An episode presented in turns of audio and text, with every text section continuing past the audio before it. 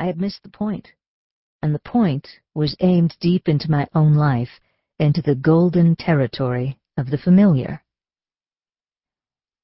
At the funeral on Saturday morning, Terry was there, sitting in the back row a few feet from where I stood. At first I didn't see him. Terry's in his sixties now. His black hair is white. But there were the huge, sloping shoulders, the same large head, the gold outline of the glasses he has worn these last ten years, as he turned to laugh with the person beside him, some stranger on edge, as we all were, in the dim yellow light of the crowded room. Bob's soft profile like something set in stone, occasionally visible through the rows of people shifting like rows of corn in the wind. When everyone rose to leave after the service was over, I leaned forward and slipped my fingers into Terry's large, rough hand. Well, Susie, he said, all your buddies are gone now. When I was growing up, we thought Terry was a Cherokee Indian, it turned out that he was simply from California, and even though he had a crew cut and was something of a math whiz, and was also, it occurred to me only later, all the while a scientist and chemistry professor at Cornell, he was our only real experience of the 60s, of an unconventional person. For a large man who could easily have been threatening, he had an atmosphere of total ease, of kindness, and I had taken refuge in the safety of his presence for maybe thirty years. Later, Lan and I drove down East Lake Road where the Kime fields lay in soft, shining squares of pale green oats and darker soy and golden wheat, patched like a lovely quilt in a rolling sweep down toward the dark blue line of Seneca Lake. The Kime barns and dwarf apple trees and farmhouse, large and white and square, the way the farmhouses are there, with the square windowed cupola on top where one can sit and see out over the fields, stood by the road lined with maple trees, as they have stood from the earliest days of my life. Beside the bluestone marker just beyond, a gravestone carved in the shape of a dog, a curious antique, a dirt road leads down to Ann and Terry's cottage on a bluff above the lake, the burnt-out shell of an old log cabin of dark wood, polished now and screened so that it recedes within a line of tall white pines and is almost invisible. Anne has cancer and has taken on a kind of translucence after these last months of illness, as though her fine blonde hair were refined to silver. Her blue-green eyes had a radiance that surprised us as we walked in and saw her for the first time in maybe a year. We sat and watched the sun go down across the lake below through the broken black outlines of the trees. The faint flicker of a rainbow formed for an instant in the low sky to the north, as though it were the rim of something suddenly visible, a shining fragment of the rim of a halo. The last light fell in a wave of gold that swept quickly around the room, settling for a moment on each of us in turn. We sat quietly talking in the dark in what seemed like a box of deep blue light, as we had in summers past, so that the evening had about it a sense of timelessness. I reminded Terry of how once he had said that everything operates on the level of four basic elements. They are combining and breaking down. And that we are all just some spectacular sideshow. As though all the desperate suffering of life were simply an elaboration of this basic principle. What is it that makes a human being? he had said. What defines being human?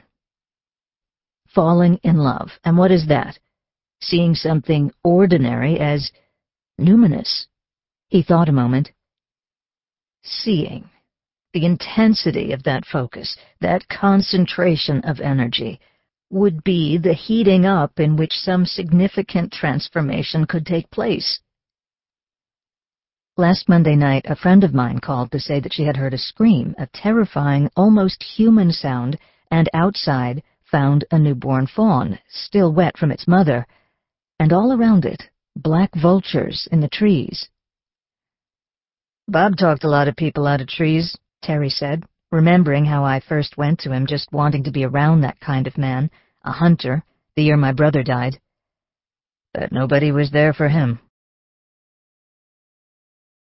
When we were children, barely able to walk, my parents would take us into the middle of Seneca Lake and toss us off the side of their boat into the deep green water. Although we could float in our life jackets, and there was the electric touch of the water itself, the lake seemed dense and bottomless, heavy matter, like a skin not easily shaken free. We had an instinctive dread of what could drift up through that heavy medium from below, the immense primordial sturgeon, like pale ghosts, plated in hard ridges of leathery gray. The lake was something that we knew by heart, through our bodily senses as they themselves were formed. In those days there were only simple cottages in the bays, little clapboard houses of one story painted blue or white or gray. The narrow, water-worn docks of splintery wood stretched out into the water on thin pipes rarely more than a hundred feet. The fields behind them glittered with the multiplicity of summer life. Speckled red beetles on the milkweed leaves, the fragrance of the milkweed unbearably sweet, its gummy milk bleeding into our hands, the seed pods, their skin like pale, knobby velvet, pulled back to reveal a tight silver-white pattern of satin-rimmed scales. The seeds formed the body of a tiny fish, a fish made of silk you could pull to pieces and float away. When we first came to the cottage, it was full of old things, a kind of old pine green and teal blue tinged with gray, lined plates of pale blue glass, heavy stoneware, a fieldstone fireplace, and before it, a bearskin rug smelling of bacon grease. And after we were there, mounted fish on the walls. The walleye I had caught in Algonquin Park that was patterned green and gold, with its tall reptilian dorsal fin, how often we would get the spines of fish fins stuck in our fingers in those days and soak them out with Epsom salts. My parents bought the place with all its contents, and there were a lot of old books. Gene Stratton-Porter's A Girl of the Limberlost, the story of a girl who put herself through school collecting rare moths in the swamps of Mackinac, and The Keeper of the Bees, about a World War I veteran dying in a war hospital who got up and staggered away and found a garden on the sea, filled with flowers in every shade of blue, a garden filled with skeps and bees. World War I, and after the terrible shock of that war, the solace of the eternal presence of nature, were pervasive elements in the atmosphere of the place. My mother was formed by the aftermath of that war, and the books in the cottage were embedded with the sense of the time like the musty smell embedded in their pages. There was one green book, the Bird Study Book, with a golden moon pressed in relief on its cover, and flying across the golden moon, a dark flock of geese. Years later, the cover remained like a seal impression in my mind, although I had forgotten the book itself. One day, in New York, I called the astronomy department at Columbia University and I said, can you see geese flying across the full moon? Their reply, after I was put on hold for a minute, was, Yes, when there are geese flying across the full moon.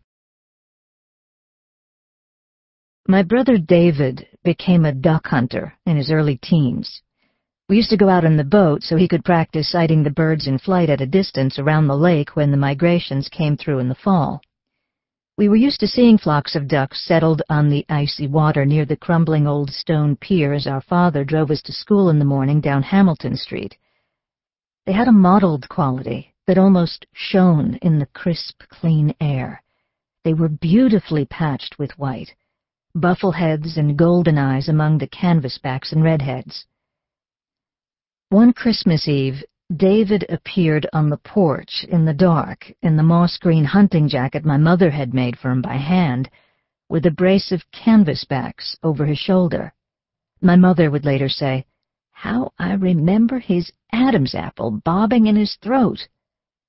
David, thin and blond as he was then, having recently come back as an Eagle Scout from Philmont, which made him even more of an outdoorsman, always up at four, there he stood, with the glove-soft white breasts of the duck